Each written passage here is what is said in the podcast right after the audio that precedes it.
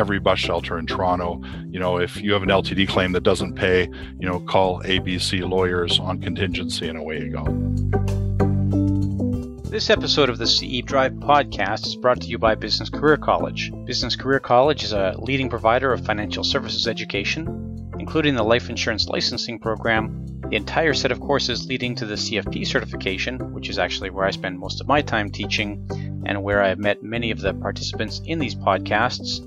We also provide continuing education credits, live classroom and webinar instruction in support of the Elder Planning Counselor designation, and a few other odds and ends in support of folks in the financial services industry. You can find the full catalog of course offerings at www.businesscareercollege.com.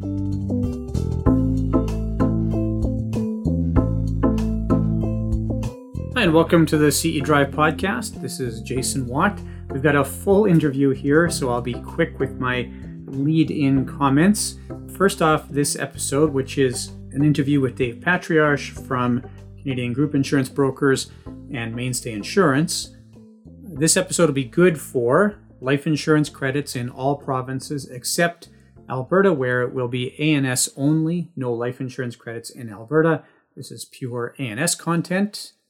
It'll be good for professional development credit from IIROC it will be good for an IAS credit, as are all episodes to this date, and also a financial planning credit from FP Canada. The color for today's episode is purple. The color for today's episode is purple. Okay, just a couple of acronyms here before we hear from Dave. Uh, he's very comfortable in the group insurance world, so he's pretty liberal with his acronyms. So we have uh, TPA, third party administrator. And I do mention in the episode that we would have just heard from Mike McClenahan. That was my plan. I had actually recorded an interview with Mike McClenahan from Benefits by Design, which is one of Canada's better known TPAs. However, due to my own technical improficiency. That interview has to be redone. So Mike has graciously offered to redo it. We'll be recording that afterwards. So you're not missing something if you hear later on in this interview that the last episode with Mike McClenahan, that's not true. I think he'll be the next episode after this. Dave refers to property and casualty insurance here. P&C insurance is property and casualty insurance. We're actually going to have an upcoming guest who's going to delve into property and casualty insurance and financial planning. And AOR. AOR is agent of record. Every group benefits person will know AOR, but effectively, this is the document that a client signs to indicate this is the person who's supposed to represent them with the insurer from whom they are getting their group benefits. Hi, it's uh, pleasure to have with us today Dave Patriarch. Dave, of course, a lot of you will know he's the president, Dave, founder of the sure. Canadian Group Insurance Brokers. I don't even know if you actually have a title there, but yeah, I just use founder. Sure, yeah, yeah, that works. And also active in his own group benefits practice, which is uh, Mainstay Insurance. Yep. Perfect. Mainstay Insurance Brokerage. Yep. Perfect. Thanks, Dave. Yeah. Um, and I know Dave and I had the chance to chat about this recently, but you have really a different story than most people about what brought you into the group benefits side. Can you just go through that with us? Yeah, I think I'm unique because I'm one of the people that decided long in advance of getting into benefits that I wanted to be in it and was how I was going to set up the business. And my background was I was a sales rep for chambers of commerce and boards of trade around the Toronto area for a number of years with a number of them. And uh, I worked really closely with a group insurance uh, brokerage that handled the chamber plan for us. So uh, we spoke almost every day, passing leads back and forth and everything. And uh, in doing that, I learned more and more because I realized that if I could sell somebody on the group insurance plan, I wasn't selling it, but on the idea of it, then they would stay uh, as a member. So that meant my retention for membership was better. So uh, one of the things where I was pushed was, you know, getting some information on the group plan, and so we'd give them the leads, follow up on them, and and that kind of really helped me learn a lot. And along the way, I kind of asked a lot of questions. So the uh, prospect for membership would say, "Well, I'm I'm not big enough for group insurance. I only have two employees." So I'd go to the broker and say, "Hey, can you do a two-person group?" Yep. And next thing you knew, I knew a little bit more about groups. So it just kind of evolved. And one day I got fired from uh, that job. My contract got ended a little bit early, and um, and I just put it all in action. So in, I guess I got terminated Easter 1996, and by June 1st I was licensed and Mainstay was up and running. So it was a pretty quick um, decision and implementation. So you've been around long enough to see this, I guess do you find there are more group specialists today than there were when you came into the business, or do you find it's about the same mix? Oh, that's a great question. I don't know the answer. Uh, I, I definitely know more of them, but I don't know if that's just a virtue of knowing more people across the country and and uh, that are in the space. There are still a lot of generalists, and I would say that there's still it's a minority that are true group specialists make majority of their income from group. So uh, yeah, it, it's a good question. I would agree that yeah, it's a minority of people who who make their living there. You know, it's uh, one of the things that I always wonder about is has this small group world gotten more complex? Do you find that that's the case? It, it has for sure. I mean, we used to be kind of stuck with traditional plans that were pretty canned from you know the top 10 insurance companies and nobody else really touched it in fact when i got into it if you were under 10 employees you were somewhat limited in your offering uh, or, or, options.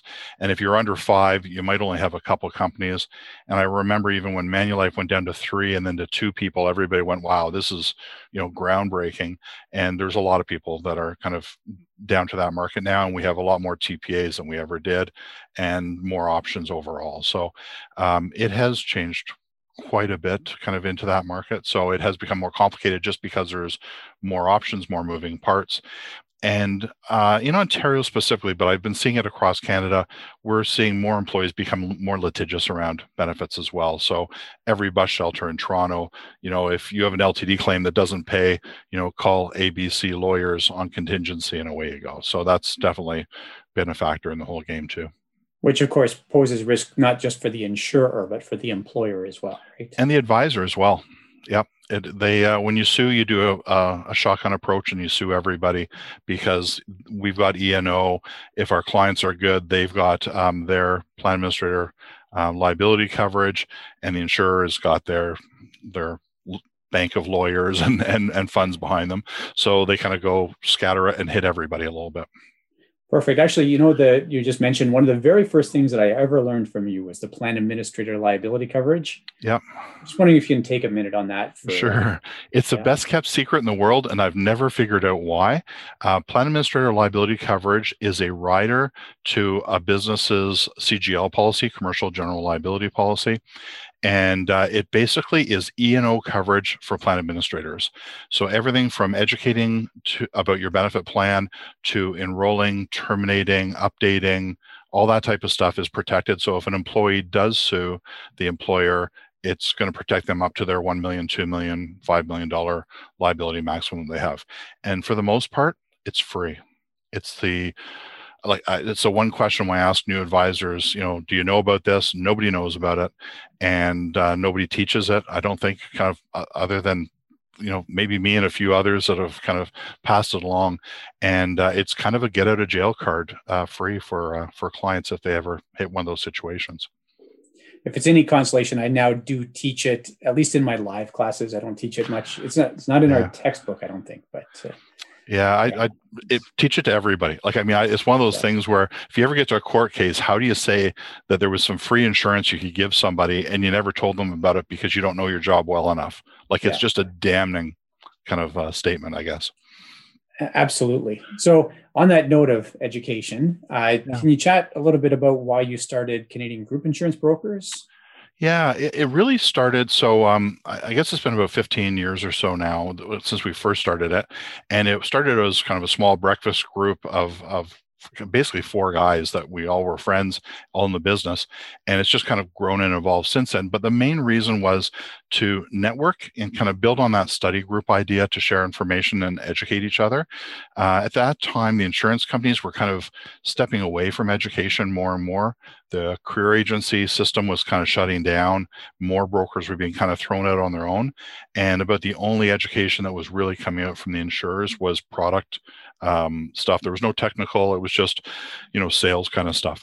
So I thought, um, you know, like let's let's try and do this. Uh, originally, I went to independent financial brokers, the association, to say, hey, you guys got to get more group content, but it just they kind of quite couldn't get it off the ground, I guess. And um, so I, I kind of said, okay, well, we'll just start doing it ourselves, and it just kind of evolved from there. So it uh, we never thought it would be what it is now. It's pretty wild.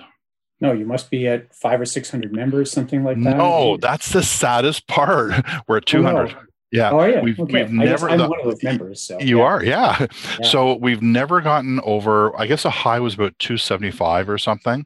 Um, even when it was free, like 10 years ago, when it was just kind of a loose association, the highest we ever got up to was 300, and um, that always surprised me because I always said there's somewhere between 500 and 1,000 group specialists in Canada. So we should have all those. Plus, we should have insurers, TPAs, and stuff that are in the space.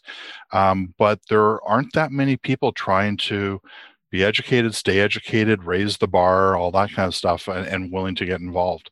And um, I, you know, some people say, "Oh, it's because it's five hundred dollars a year membership," and I'm like, when it was free, it wasn't an issue. When it was one hundred and fifty dollars, you know, it was a small issue, and and the numbers have never changed. You know, so if if it was five thousand dollars, I think the number would be the same. You know. So I'll tell you why I thought the numbers were so big because, of course, I'm in the Slack channel. You have an incredible yeah. Slack channel, and the level of engagement in there does not sound like 200 people. That that's it, you've got a great community going there. Yeah it, it is that's um that's been the greatest highlight over the past couple of years. Uh, i used to kind of be the hub and spoke kind of style system. So if you needed something you came to me and i'd shoot you in touch with other members and stuff and I knew that was not scalable. So Slack kind of came in, and Chris Gorey, our favorite uh, benefits tech guru, kind of helped out and set it up for me, and and we've kind of gone on from there. Um, but really, out of the 200, there's maybe about 150 or 160 that are signed up on there, and there's probably about 30 that are kind of regular, almost daily contributors. Uh, a lot of the other ones just kind of pop in and out every now and then, so it adds up to a lot of content. Um, but it's amazing because I mean, I, I look during the day and I I see a message go up that says help. I'm trying to figure out a situation, and I get into a phone call. I get off the call, and three people have already answered the question. So that's that's amazing it is very impressive. I just, I think just in the last couple weeks, there was a really detailed conversation about stop loss on, uh, on pharmacy that was like, like a little PhD dissertation going on. Yeah, there. it gets high level really quick. So uh, if you if you're new to it, some people kind of get a little bit shocked by it and they go like, I'm not even following the acronyms, let alone the conversation. Um, but I mean, anywhere along the line, you can just say, stop, slow down, you know, give me more information. But it's it's pretty cool, and and people are very quick to point out options, new products, different you know financing models or or things. And considering, like, I have a list of about 80 uh, TPAs. We have another, whatever, 20, 24 insurance companies that are in the group space. So you've got over a hundred companies that are actively paying, and that's just a starting point. So you, I mean, no one can know what everybody's product is or what it looks like. So it's a great way to kind of um, exponentially increase your knowledge. And tons of on-demand stuff too, which is just great. Uh, you know, yeah if I want my telehealth providers, Chris has a spreadsheet for telehealth providers, right? Yeah, he is a spreadsheet king. We've got a telemarketing queen. We've got a spreadsheet king. We've got a bunch of people that uh, are doing some really neat stuff. And the greatest part of it is we're all competitors to each other, and everybody shares stuff all over the place. So you know, I'll, I'll dump up something, and somebody else will enhance it, and then they'll share it back again. And by the time it all comes back, I look at mine and go, "Oh my God, mine's crap. I got to get better." You know, and and it challenges you all to kind of raise the bar a little bit more, which is fantastic. It is one of the barriers that I ran into. So, as you know, in Edmonton and Calgary, uh, we've been doing those uh, group insurance symposia for quite some time now. And they're and, some of the best. I I'm so happy with how those have gone, and of course this yeah. year we were happy to get you out to Calgary, so I yeah. could hand that over to CGIB. Right? yeah, yeah. Everybody kind of wants to hand this one over, like where everyone's hoping it'll get to a new level, and it's just it's so hard to drag people out, and I, whether it's virtual or in reality, like it, um, butts and seats and stuff, it's just yeah, it's hard to get people to invest time in themselves and stuff. I guess we just get pulled down to the day to day and everything, so it's hard. I, it is something that I, I heard though when I was starting this, and I still hear sometimes today from folks who are group specialists, where they say, "Well, I don't want to come to that because it's going to be full of people that either I've taken business away from or they've taken business away from me." Edmonton's not that big a city. Yeah, I, and I hear that all across Canada. I, I remember speaking at an event uh, in uh, Newfoundland in St. John's, and it. I mean, you talk about the smallest market. There's like you know ten advisors that cover the island, and some from you know the Labrador side, and uh, they all you know they're moose hunting together one day and then attacking each other's clients the next day, and um, so there's lots of small markets out there. Um, if you do a really good job and you really are a group specialist, there's no competition like eh, really there's so much business out there available. 50% of small business still doesn't have group insurance plans and uh, and probably half of those it's not because they can't afford it or they don't want it it's just they don't know what's out there and have somebody to kind of lead them by the hand. So um, i to me, eh, from the day I started this business, I gave away everything I knew as quick as I learned it, and I got back ten times as much. So I say if you're if you're really avoiding an event because your competition's sitting across the table, grow up. Your competition's always going to be sitting across the table, and uh, you know might as well learn from them. Might as well know the devil you know is better than the devil you don't know, as they say. Yeah, I know. Uh, Laurie Power always likes to go back to the rising tide floats all boats thing, and it's true. Yeah. It's true. Yeah. 100%. Yeah, and I I do think that's what's happened. You know, I'll use your plan administrator checklist as an example of this, but it's probably seven or eight years ago that I first saw your plan administrator checklist. I think yeah. that's about right. And I've seen now tons of versions of that yeah. that people have built that I, I don't know if they even know the lineage of it, but that would trace yeah. back to the original one. And some of them are like really, really good. Like, I mean, I see some that come back and um, somebody will it quite often it'll be come back in a funny way. Somebody will say hey i just ran up against a prospect and they showed me this. This guy out there in edmonton is stealing your information. I'm like no no. He's a member. He's been out to an event. He, he was given willingly. But they might be embedded in a P&C house. So you have the list but combined with a bunch of P&C information. So you have kind of this hybrid list that's kind of covering a whole bunch of bases when they're in with their client and i go wow that's amazing i don't do this i don't do that but that's that's pretty cool you know it's i i love seeing where it's got a, a different spin on it or where it's yeah. marketed well or it, there's just yeah and it it does speak to i think that idea that then you see that stuff come back and maybe you get some better ideas it's always and there's nothing yeah. new in this business. I, I like I kind of laugh when I hear people say, "Well, I can't share anything; it's all proprietary." You know what? There isn't too much proprietary in this business. The group insurance benefits market grows and evolves very slowly. And even I, I came up with a, an amazing, in my mind, amazing product in 1999 that I built with Canada Life, the old Canada Life, and it was a hybrid health spending account and uh, we we built it. No one had seen anything like it. It just like was totally grabbed onto by some employers that that saw it as a great answer. And I showed it to another broker, and the guy looks at me and goes, "Oh, you just built Aetna Flex in a box." Well, Aetna Flex in a box, whatever it was, was gone two years before I came into the market. So, I mean, I had recreated something that was just logical to me. And yes. obviously, it was logical to them.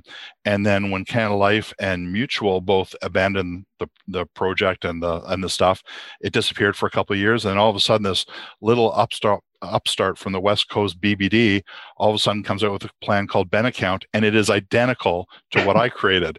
And I'm like, they stole my idea, and they're like, no, but you stole it from Aetna. You know, like it's so these same ideas just kind of evolve naturally and and concurrent, like next to each other, consecutively, concurrently, and everything all at the same time. Yeah, it's I mean that and that HSA space or the defined contribution space or however you want to express it, that is uh, that is one place where I do find that industry is i don't know if it's changing at a rapid pace but it sure seems like there's a lot of change happening there uh, absolutely and um, the companies are getting the companies in that space are doing a fantastic job of using technology where the big um, insurers and stuff were very slow to adapt. So things like multiple adjudication um, of the same claims, whether it's against deductibles or or and then health spending accounts, things like that, um, has gotten more complex. So we have um, we have smaller companies that are doing really really good job because they, they're good at the technology um, and that's that's changed the game a little bit uh, in in many areas around health spending account usage. So, just while you talk about the TPA and the difference between um, large insurers and the smaller companies that are innovating in the space, yeah, I know it's something that um, that you've chatted about a little bit here and there, but what about the role of the TPA or large insurer in fraud prevention? Uh, they don't really have one. Um, and that that to me is the saddest part. Um, so I remember having a conversation with one of the big three, and they had kind of bragged about saving millions of dollars in, in fraud and everything. But my neighborhood, the top of Toronto, so I'm just outside of Toronto. We have uh, York Region, which is kind of Markham, Richmond Hill, and uh, Vaughan. Those three cities on the top of Toronto. There's 250 million dollars of paramedical fraud just in my neighborhood like a quarter billion dollars. So to recover 25 or 30 million dollars um, across the country is is just a drop in the bucket. So I, I mean, they do do things, but I honestly feel that there's this huge conflict. The more claims that they pay, then the more money they make off those claims. So if you really come down on fraud too much, it's onerous on employees, which becomes a burden for employers, um, but it also hurts the insurance companies. So I, I really I, have seen the, the especially the traditional insurers make changes that made fraud easier and easier to do and that I find really frustrating. Um, an example would be um, the paramedicals, massage, physio, chiropractors uh, used to have a reasonable and customary limit per treatment. So for massage, it might be a standard treatment was 50 minutes, five zero, and there'd be like in Ontario, it might be $85 would be the limit for a, a treatment. Well, they changed that to per hour. So if you went in for a two or three hour massage, before it would say, no, no, a standard treatment is 85 uh, is 50 minutes, we'll cover to $85. Well, now they'll cover $85 per hour. So you can have these big long appointments which have no therapeutic benefit, and um, and it's just kind of wide open for people to misuse and abuse. And uh, when I saw that move happen and then carry on through the industry, um, it drove me nuts. And when I asked the question why, well, we're just responding to what employees wanted, and not employers, but employees. Right. Not not who's paying the bill, but you know where the issue is and where the fraud is coming from. So things like that um, bother me, and I think we can do a lot better. And it's not a high tech solution, but uh, one of the things we can do is when a claim goes in, you agree to a statement, a very simple non legalese, saying you understand that if you did not receive this treatment from this practitioner or this service or whatever, that you will be fired and fraud charges pressed and criminal charge, you know, fraud, a criminal charge would happen. I think if you kind of were signing off on that every time you put in a claim online, I think it would drop the numbers pretty significantly. And give examples like show what dental fraud looks like show what paramedical fraud looks like. There's a lot of things that can be done with technology that is not overly intrusive but might make people think twice so that's just a little know, nudge right yeah just exactly just kind of yeah. pushing people together so yeah. so i don't i don't think um you know because some tpas don't have all those checks and balances i don't think is necessarily a reason not to deal with them um, I think it's maybe better to have good plan design to uh, at least try and reduce those numbers. It's a good point, and I know it's expensive and it hurts everybody when you have that fraud, but I do think people have a sense of entitlement around it and what you're talking about might help to reduce that sense of entitlement. Yeah especially in december when every sign goes up outside every clinic you know use it up before the end of the year. And and um, yeah I, we see those articles in the paper and you know in the trade magazines and stuff. And and that's it's a shame because um, it it has become more of a form of compensation rather than just tra- straight traditional insurance kind of thing. But um, but that it's it's not a reason to abuse it and i think most employees kind of forget that it's the employer that they're stealing from it's not the insurance company the insurance company you know just makes money off of it but but it's the employer who's paying the bill at the end of the day and by extension, then to some extent, other employees. There's yep. Yeah. If too much fraud, the costs go up and, and away you go. Just like, and we've seen that in car insurance and, you know, I mean, theft and stuff at grocery stores or uh, whatever, shoplifting just drives costs up, right? So, yeah. So you've done a ton of mentorship over your time. I know quite a few people that uh, that would have gotten some mentoring from you, and you see folks come into the business newly. I assume a little bit. Oh yeah, yeah. More so now. That's been one nice positive thing. Before it used to only be if your mom, dad, uncle, or aunt were in the business, you got into it. But now we see people kind of stumbling in all sorts of other ways too. So um, there's more. Yeah. Yeah, I, and I'm curious here. You know, of course, I have a background with the LLQP, and do you see this as a as a concern? Is this something that would, I guess, help the benefits industry? As if we had, let's say, a separate license for group uh, oh. brokers? Yeah, and I wouldn't say just for group brokers. I think um, overall insurance licensing itself should have um, categories, much like driver's licenses, where you have you know trucks and school buses and everything else. And I honestly think if you're an individual, I'm not talking corporate, just individual for a minute, you know maybe somebody can have two licenses and no more. So you could sell you know life and group or group and living benefits or you know investments and living ben- you know whatever.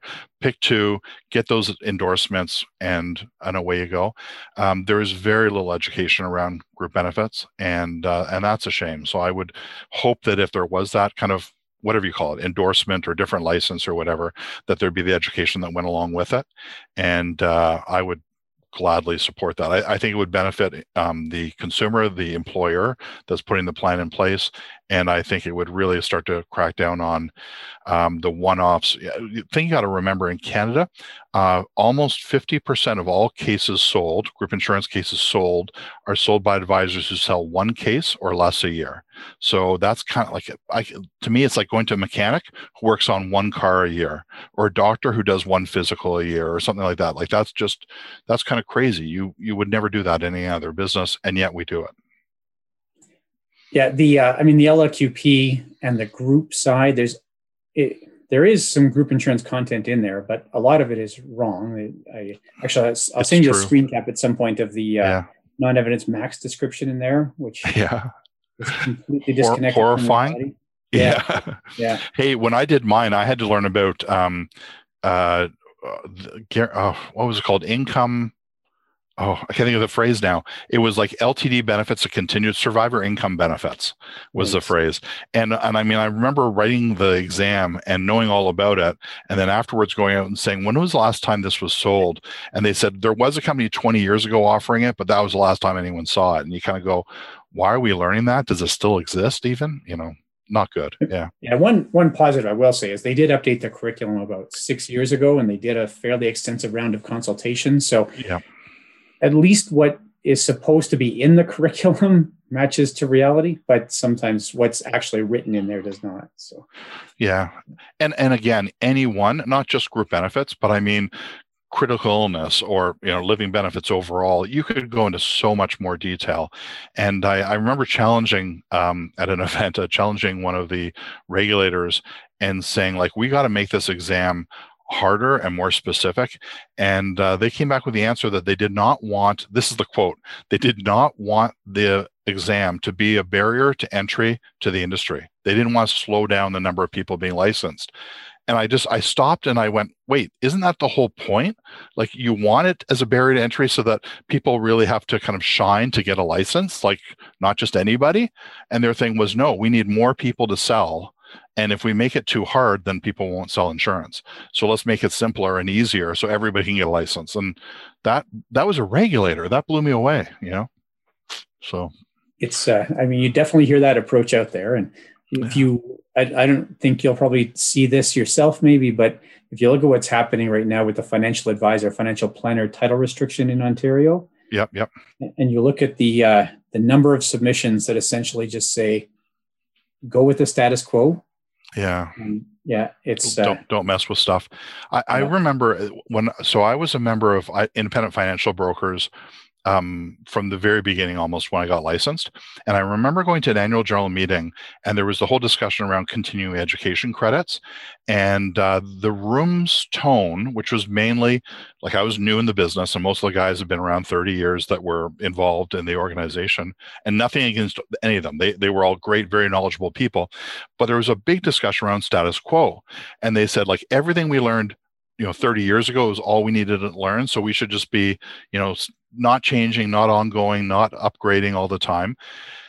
And i asked the question i said well what about new people? And they're like yeah you know like it was good enough us learning it on the go. It's good enough for you. And so i kind of stood up and i said okay i've been licensed for a year if I'm going to be taking care of your son or daughter's, you know, retirement portfolio or life insurance, do you believe I have the skill set to do it? And the whole room went started laughing.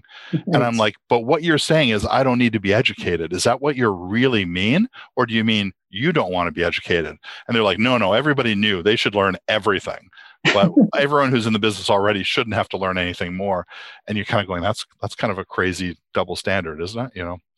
Well, you know, Atlantic Canada today, no continuing education requirements for insurance licensed folks in any of the Atlantic provinces, right? Yep. And and funny enough, Newfoundland is the only province that came out with a guideline. It didn't become regulation where you have to show every option available when it comes to group insurance to clients and stuff like that, which would involve a pickup truck and possibly a trailer as well to get all the binders of options in.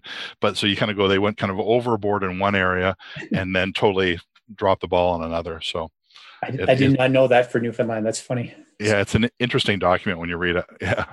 Yeah. So uh, just circling back to uh, the risk discussion. Yeah. And I know, again, going back to the plan administrator checklist, it's something that you're quite focused on. How do you talk to your your groups about the risk they face with their benefits plan? Yeah, and um, I built my entire practice on reduction of liability. That was kind of a big part, and that was very early in my um, career. I kind of ended up with a bunch of employment lawyers and different things talking about where everything goes wrong, and so I went out to them and, and learned a lot more to say, okay, I want to know everything that can possibly go wrong, every lawsuit possible, and then how can we kind of resolve the problem before it's a problem.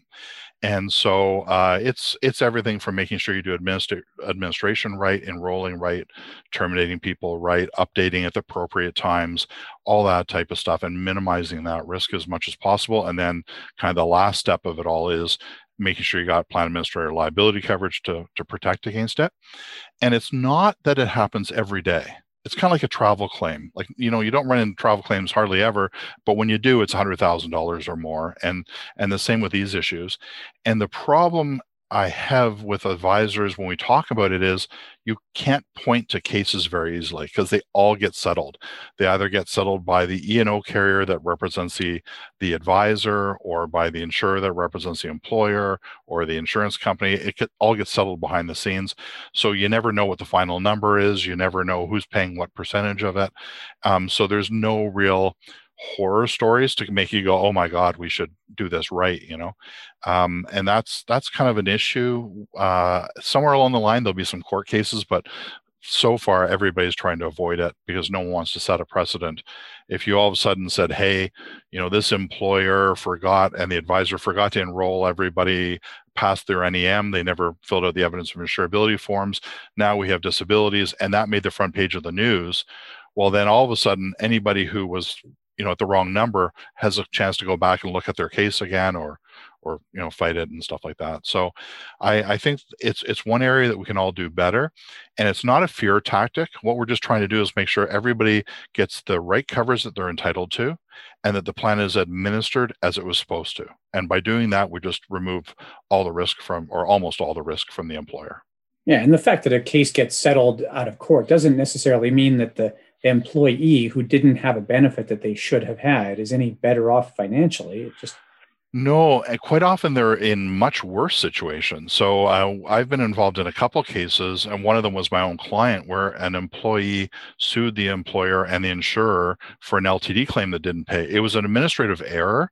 The insurance company declined it correctly. Like I mean, because the information that was sent in by the employer was was wrong. It was like just it sent in the wrong number of hours that had had been worked, and so the mm-hmm. insurer thought they were not eligible. When in reality, they were working few hours because they were ill. It wasn't a scheduling thing; it was a, an illness thing.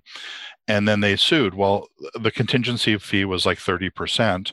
So when they do get their monthly, you know, four thousand dollar a month benefit, you know almost one third of it goes to lawyers fees like for the rest of their life potentially. So um, you know you you kind of go how can you afford to lose you know 30 or 35 percent of your benefit even if it's a lump sum benefit? That's that's a huge loss for in many cases claims that would normally be paid.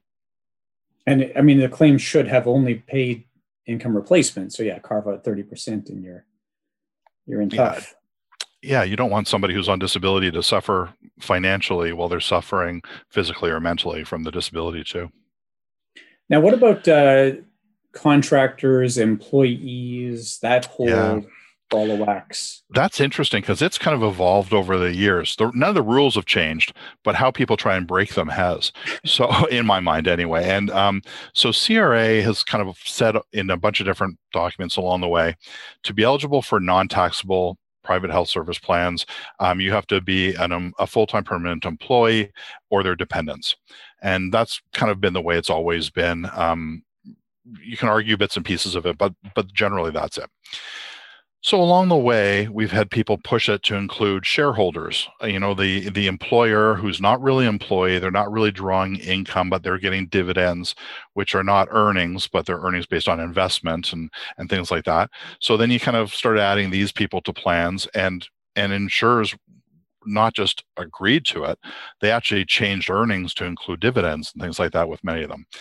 And then we had contract workers which were true employees with full source deductions and they were they'd make the exception yes they're not permanent but we'll put them in a separate class with flat life and no ltd that's okay. You know, there's, you get an amendment to the policy to make it very clear.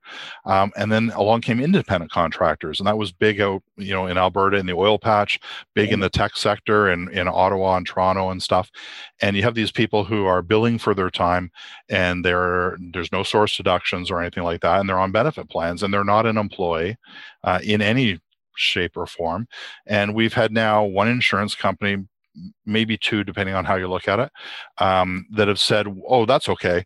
We don't care if you're an independent contractor, a shareholder behind a holding company, behind another holding company. You know, we'll we'll we'll change all the wording to put you on." Which, if you went back to CRA, um, you'd say, "Does this still qualify as a PHSP?" And the answer is absolutely not. And uh, in one case, we actually took two documents, put them side by side from one of the big insurers. And one said, we would never allow any of this, it's 100% offside. And then the other document says, we're allowing everything, it's 100% onside. And these documents are from the same company within one month of each other. And you go, okay, this is, this is crazy, you know? so. It's, I mean, there's a whole load of tax risk there. What I see in the oil and gas sector, especially, it's, you see it regionally. So, you know, I'll have a student from Rocky Mountain House. And every every oil and gas contractor in Rocky Mountain House three years ago all became independent contractors. Yeah. And, and there's nothing wrong with that. Just don't put them on your benefit plan. yeah. Yeah. There, I mean, there are other things that go wrong. They often are in violation of the personal services business rules. There's, there's which is huge, yeah, and that's that can be a nightmare. Yeah. Um, and and to me, let's keep them arm's length. If you're going to have them billing for their time, maybe that you're even asking them to incorporate. The last thing you want to do is put them on your benefit plan to drive a nail in the coffin because in most cases you've defined who's eligible for the plan: full-time permanent employees and then you put an independent contractor on you say well no they're not an employee. Well you hold up the contract and say did you did you read that? You know? And uh, that's it's hard to argue that you you didn't think of them as employee when you put them on your employee benefit plan. Yeah so that's it. and of course the risk there is cpp ei severance pay back taxes yeah all that stuff. I mean and the biggest risk is a claim doesn't get paid you know is there a disability claim or something? And they ask a question about proof of income and you know you got billings all of a sudden you got a, a major problem. And um, if the the independent contractor is disabled they thought they had full benefits. The employer for lack of a better word told them they had full benefits. So if you're not getting that then you got a liability for that. And that's one that's not going to be dealt with easily because um, you know, unless the advisor and everybody else gave them advice, and the but if the employer was just doing their own thing, then why are you putting non-employees on a plan? You know, yeah. so it's yeah, risky behaviors. Now, one place we have seen some lawsuits that actually got got all the way through the courts is uh, long-term disability and severance uh, termination. Yeah, Janet Kitchens here specifically, but yeah, um, but Eaton, again, Honda, there's, there's been a few. There. Yeah, sorry. Yeah, uh, Eaton and Honda, or I always screw up which is which, but there's a couple other ones where, yeah, during the severance period, you have to keep LTD, but no insurance company will actually cover people during the severance period. Um, there's some individual products like Hunter McCorquodale's Transition LTD and stuff. Um, all the more reason why advisors have to help um, employers at point of termination. So if you know if it's that messy uh, non-causal termination, then making sure that the right extension of benefits is there, and if there's a request for severance, then you're offering an extension of benefits without LTD, and you're getting a sign off from the employers. Now we're we're not trying to make benefit advisors into HR professionals or anything, but just kind of knowing what to be careful of. And a, a good example, a few years ago, I had a, an advisor who's a pretty good group guy, got a phone call from a client, and the client said, "Look, this person hasn't showed up." For like three months, like they just abandon their job, can I terminate them from the plan? And the advisor goes, Well, of course you can. Like if they're not an employee anymore, terminate them. So they terminated them. And like within a week, they got a, a, a human rights complaint because the person was often disabled and they'd been hospitalized like through a big chunk of the time and so i'm like hold on a minute like what what have you done and and he said well I did, the guy hadn't been around for a while i go well how did he leave work oh he left sick but they never heard from him ever again. And I'm like, the guy could be in a coma. Like, like how do you not do some investigating or something? And once you terminate somebody, it's it's hard to get them back on the plan, especially when they're you know disabled and stuff. So those things can get really really messy. Absolutely, and of course, Ontario is pretty clear about the uh, requirement to maintain LTD post termination. I think that's not as clear under other provinces. Uh, yeah, it's only clear though during the pay in lieu of notice period. So, like that part, it says they must, but the courts have said in the severance period beyond that you have to. But the insurance companies have said we can't do that because you're not actively at work. So it gets to be muddier once you get past that, you know, eight week limit or whatever. That's that's fair. Now I know that you have your um, let's say favorites amongst the group of insurers and your less favorites amongst yes. insurers. Um, how did you pick and choose that? What What are your criteria for picking what insurers to deal with?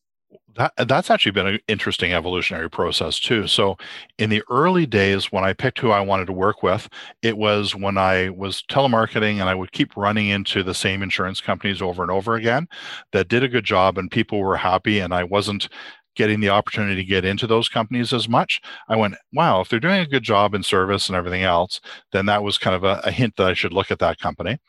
And then I used to have a fact finding sheet, and the, it asked all the questions of what we would call maybe field underwriting like you know do you cover you know roofers and small business and family content and high ltd and do you have good nems and we would kind of use that to determine which companies we want to deal with and we slowly add people to our our stable, if you will, um, insurers.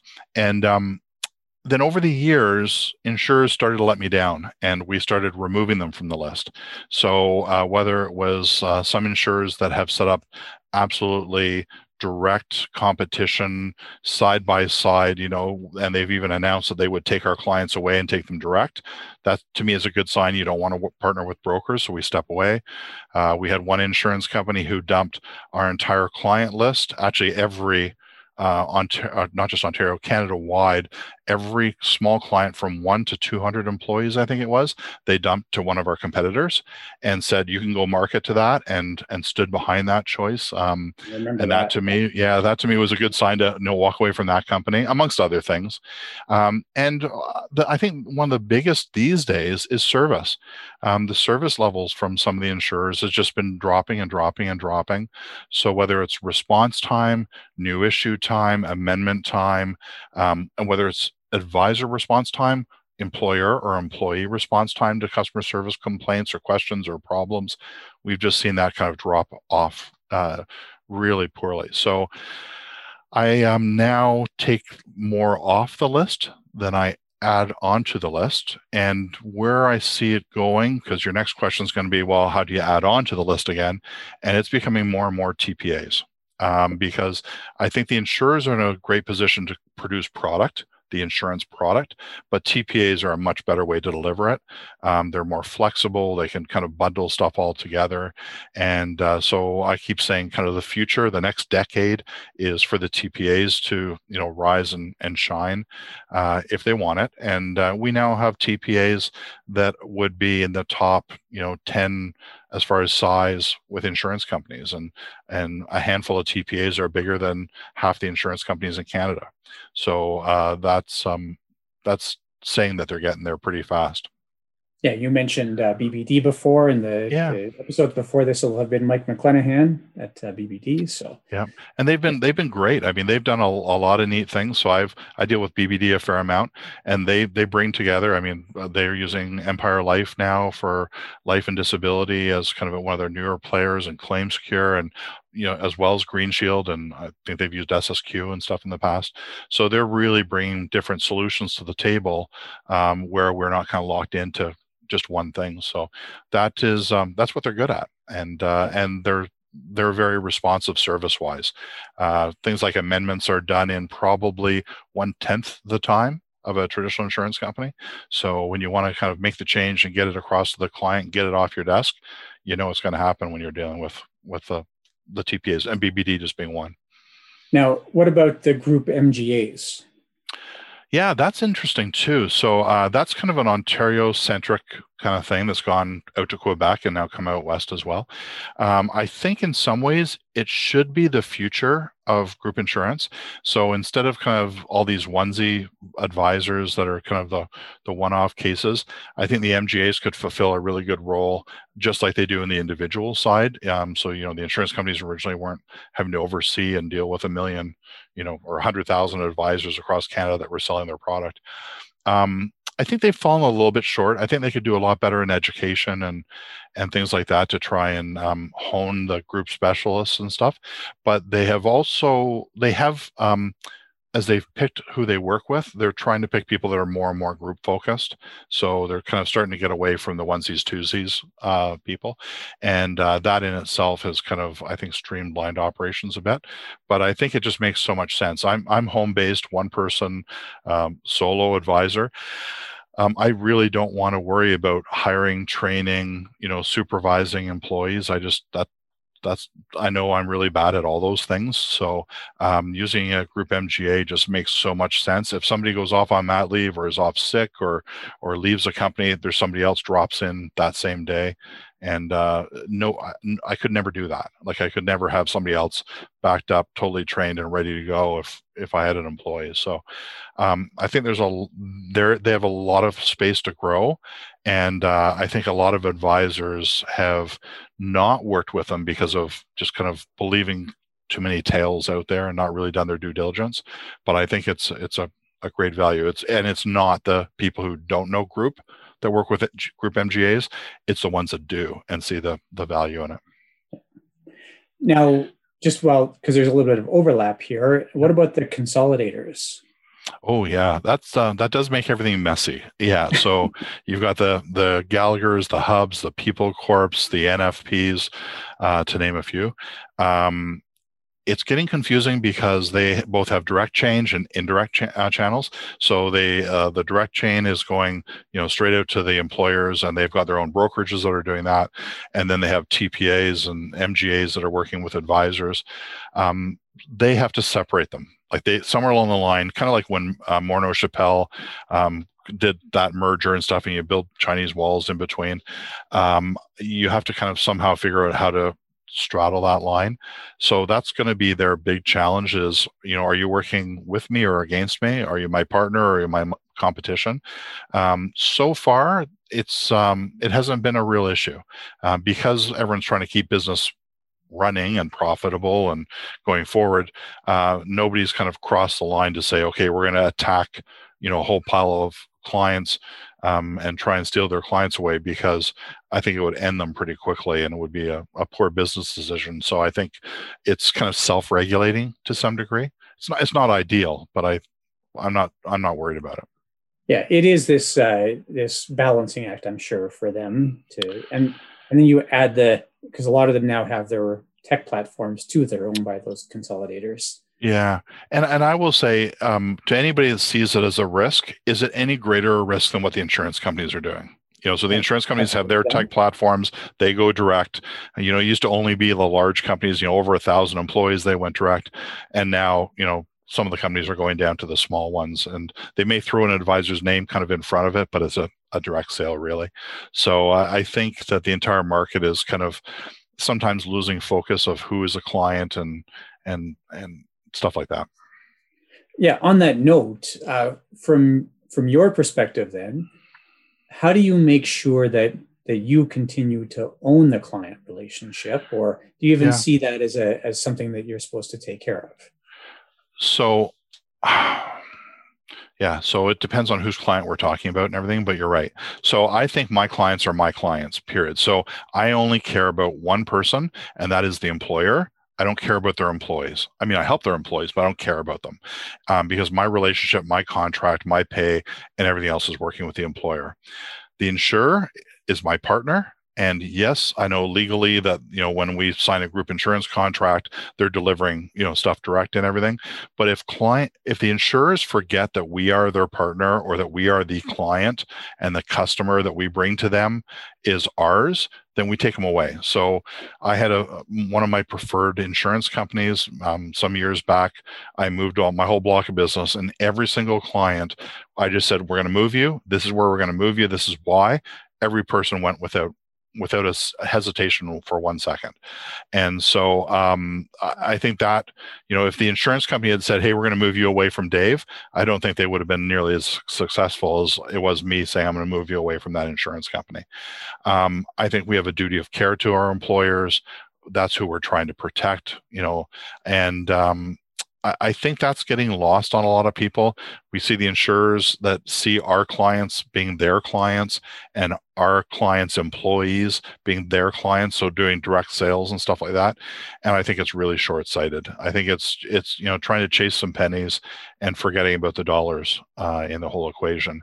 And uh, and it's made the decision for me not to deal with some of those companies, unfortunately. Now, a lot of the folks listening will be folks who just have one or two or maybe a, a, small number of groups like that. Yeah. What advice would you have for those folks if you can like is it should they be getting more education? Should they be trying to build up that group business? Should they be dealing with somebody yeah. else to run their group I, think I th- okay. So it, depends on where you are in your maturity level in the business. So if you're brand new to the business, you're going to do anything and take every piece of business you possibly can just to survive. And I, I get that. We've all been there. But I think really quickly you find out what stuff you like to do. Do you like, you know, life insurance and doing the dining room table, you know, weekends and, and the evenings thing? Um, do you like living benefits? Do you like group insurance, you know, Monday to Friday, nine to five? Um, and and you get some stuff that you're kind of it's either a comfort zone or you enjoy the the relationship. I always liked group because it's business to business, so I'm not doing dining room tables, you know, presentations and stuff. I get that. Um, I think there's a huge need for that, actually, probably even greater than group insurance, maybe. But um, I, I think what we have to do is become a specialist at whatever it is you love to do uh, and it may be what you're best at or it may be what you are most passionate about and refer off the other stuff. So one of the things i have on my website is a need help page and it's like need, need help question mark. So my clients can go there if they want individual life insurance an accountant a bookkeeper an hr consultant everything i don't do is there. And um, in just about every area individual travel you know you name it. And so i've got people all over canada the us the world actually now where I can refer you off to somebody that is good in that area. So I would never consider doing you know U.S. benefits for a company. I'd connect them with you know Ned Havern um, down in the states, and that's his world. He lives there, and and he understands the marketplace and is licensed there. And I think that's the secret: is as soon as you figure out what you love to do, focus and specialize on that, and then connect with people to give away all the other business, and you'll be further ahead. By me focusing on group, I don't sell individual life. I don't do investments. I don't do group RSPs. I give it all. No no commission sharing. No referral fees. Buy me a coffee, buy me a beer. You know, I'm happy, but I give it all away. And the coolest thing is, I haven't made a cold call in over 12 years. Um, every year my block grows, and every year I have new clients come in, and it's all just referral, word of mouth, you know, brand recognition, and all that kind of stuff. I think that's a good piece of advice in general, and that idea of finding your specialization, finding your home. Yeah. Yeah. Um, now I have to ask because I love this so much. Can you just talk about your uh, sort of vacation strategy a little bit here? Your uh, oh, yeah. So um, I had I think goals are really good, and I'm not real uh, really good at setting them, like the the smart goals that everybody's supposed to use. But before I started the business, before it was before I was licensed, I came up with the goals for Mainstay, and that's my brokerage. And it was going to be I wanted to sell a million dollars of group insurance premium, which in general would give me 10% commission or about $100,000 a year.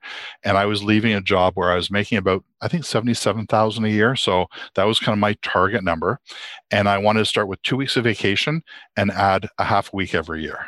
So I thought that those were my two goals. I, I was never going to change them, and they have never changed. So I, I passed the million dollar mark of premium many years ago, got up over four and then down to three and back up and down. Um, and last year was 13 and a half weeks of vacation. This year, had it not been for COVID, you know 14 next year 14 and a half and so on. And the idea was the longer i worked i just i would never retire. I would just somewhere along the line be permanently on vacation. And um and it and my clients all know it. And so when i get a new prospect i kind of make them really aware of this is what i do. This is who i am.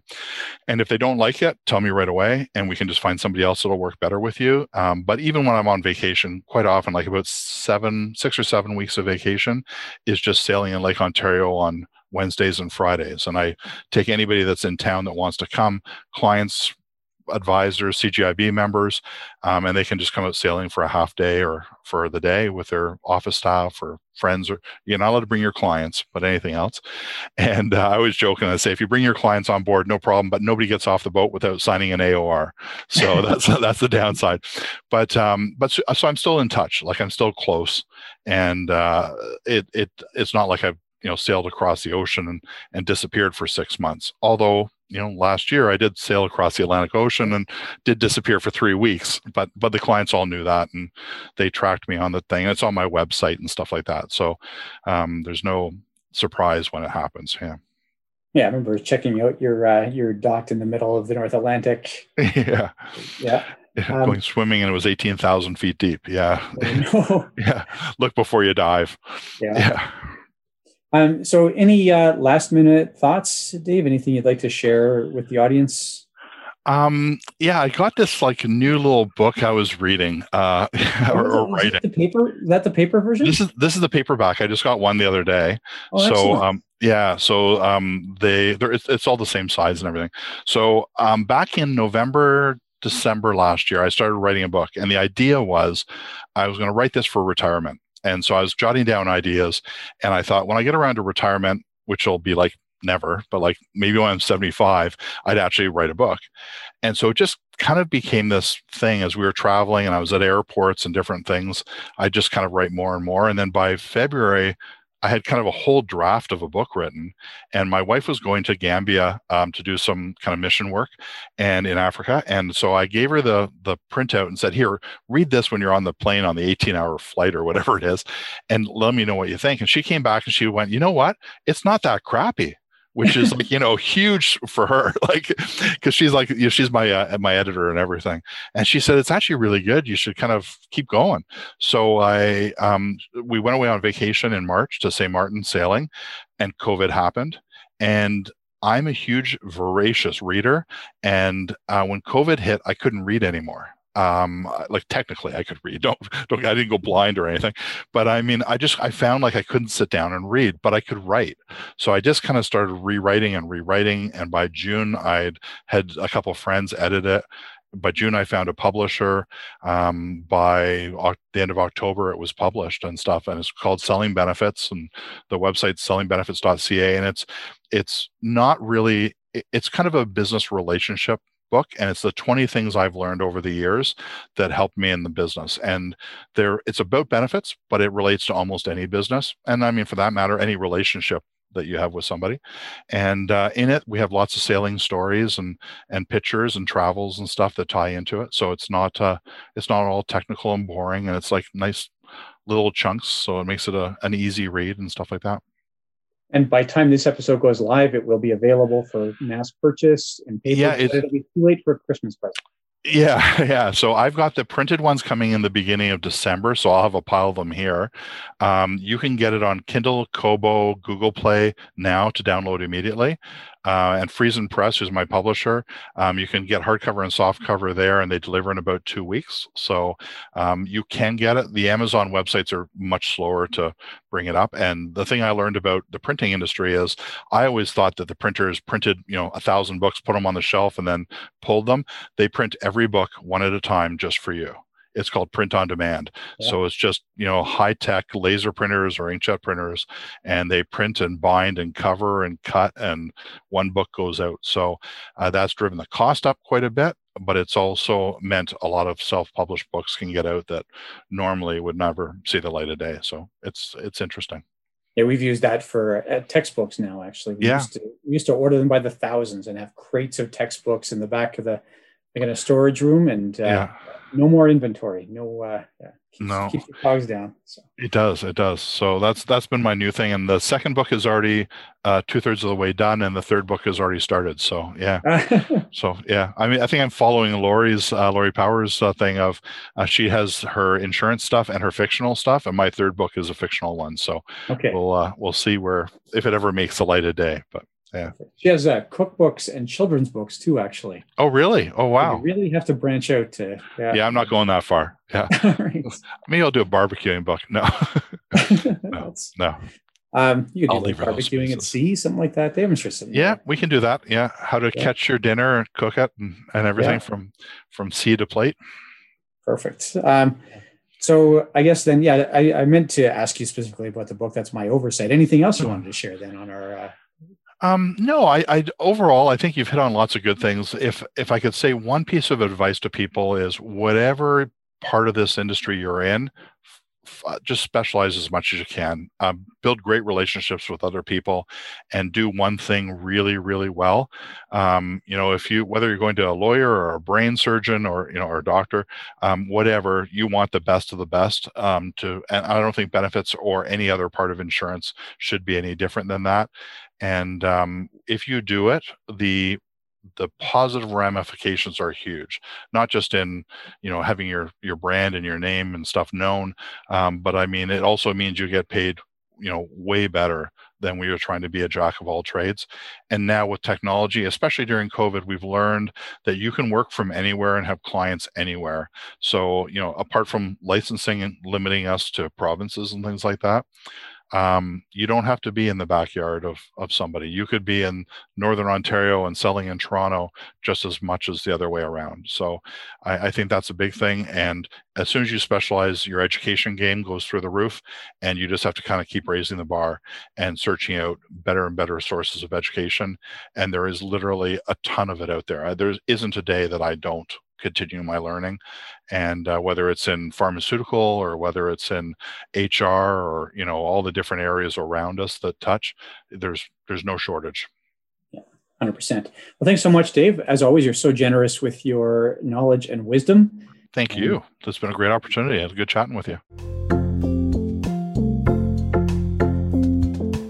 Okay, lots there. I wanted to just pick up on a couple of things Dave had mentioned. First off, CGIB. If you can do it, if you're selling more than one group insurance contract a year, and honestly, probably if you're selling just one group insurance contract a year, you should be a CGIB member.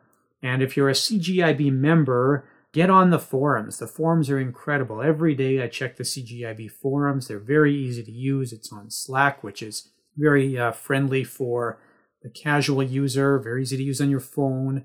And I see these high level discussions where we really explore all kinds of interesting areas in group benefits.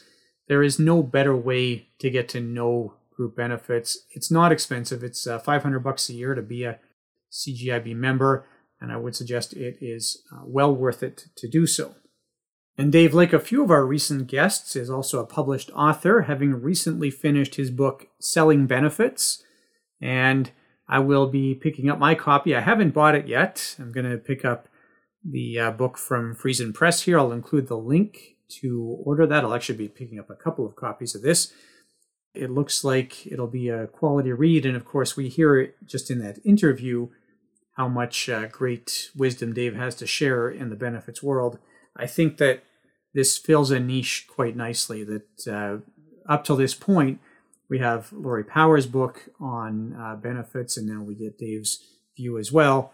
I think that this is something that uh, we can really learn from here. If you have an area where you have a particular expertise, you don't necessarily have to write a book, but sit down, write a blog post. You can hear that's sort of how Dave started. He didn't intend to write a book, but it sort of spun out by accident. Or pull out your camera, record a video, or start a podcast. There's all kinds of ways to do this. I think there's really something to be said for translating that expertise into a finished product. The number for this episode is six. The number for this episode is six. To obtain your CE credits for listening to this episode, you'll need the color and number in order to get through the quiz.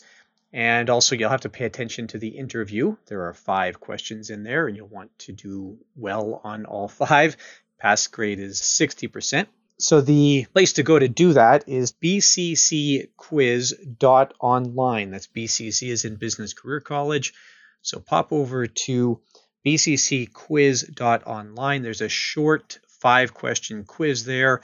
You should be able to do it on your mobile phone once you are parked. Then you can subscribe right then. It's pretty easy to do.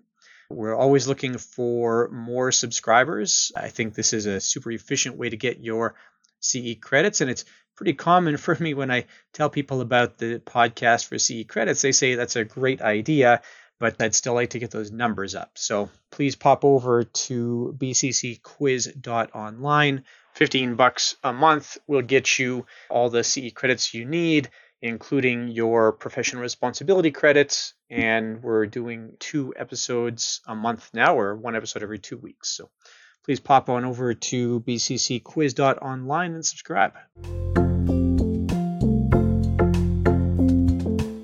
I did want to take just a moment here to acknowledge a couple of comments I've gotten about the podcast. I love getting these emails because it shows me that people are listening and paying attention. And I like when people uh, pick up on something that I may not have gotten correct and send me a note about it. So I want to acknowledge uh, Gilbert here. Gilbert in uh, Houston, BC, way deep in the interior. And Gilbert was good enough to fire me a note here about the RCA episode. So a few episodes ago, I had talked with Tim about retirement compensation arrangements, and I had uh, indicated in there that it was possible to sort of run out the RCA and still have funds left in the CRA withholding account. And Gilbert pointed out that it's really not possible. And I would agree with that. In practice, it's not possible. That's the benefit of working with an actuary on a concept like that. You're just not going to run out the RCA and leave funds behind with Canada Revenue Agency. So Thanks, Gilbert. That's a good point. And the other similar uh, feedback I have is from Carrie right here in Edmonton. And uh, Carrie pointed out that in the RDSP episode, Jonathan and I had talked about transferring RDSPs. Carrie made a couple of great comments here.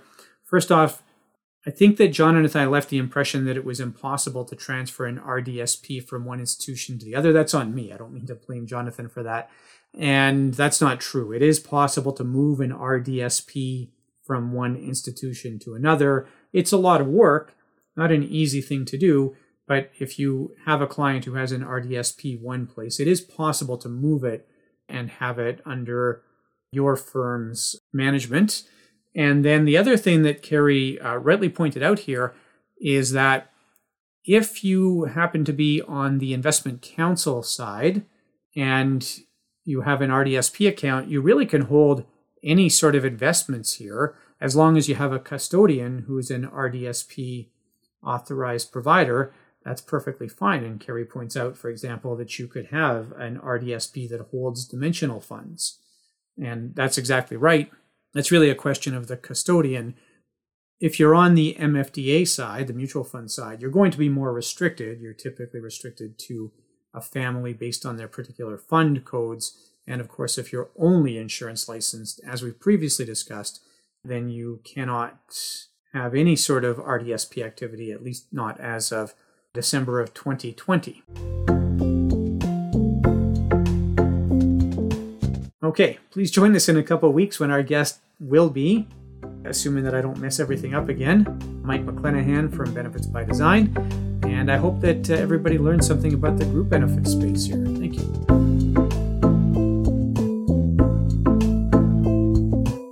A few people help out with getting this podcast to air. Joseph Tong takes care of our editing and music and a bunch of the technology stuff in the background. Maria Nguyen gets all of our various accreditations done through the uh, various accrediting bodies. And Colton Nierbeski and his team make sure that the word gets out. They take care of the marketing and all that goes along with that.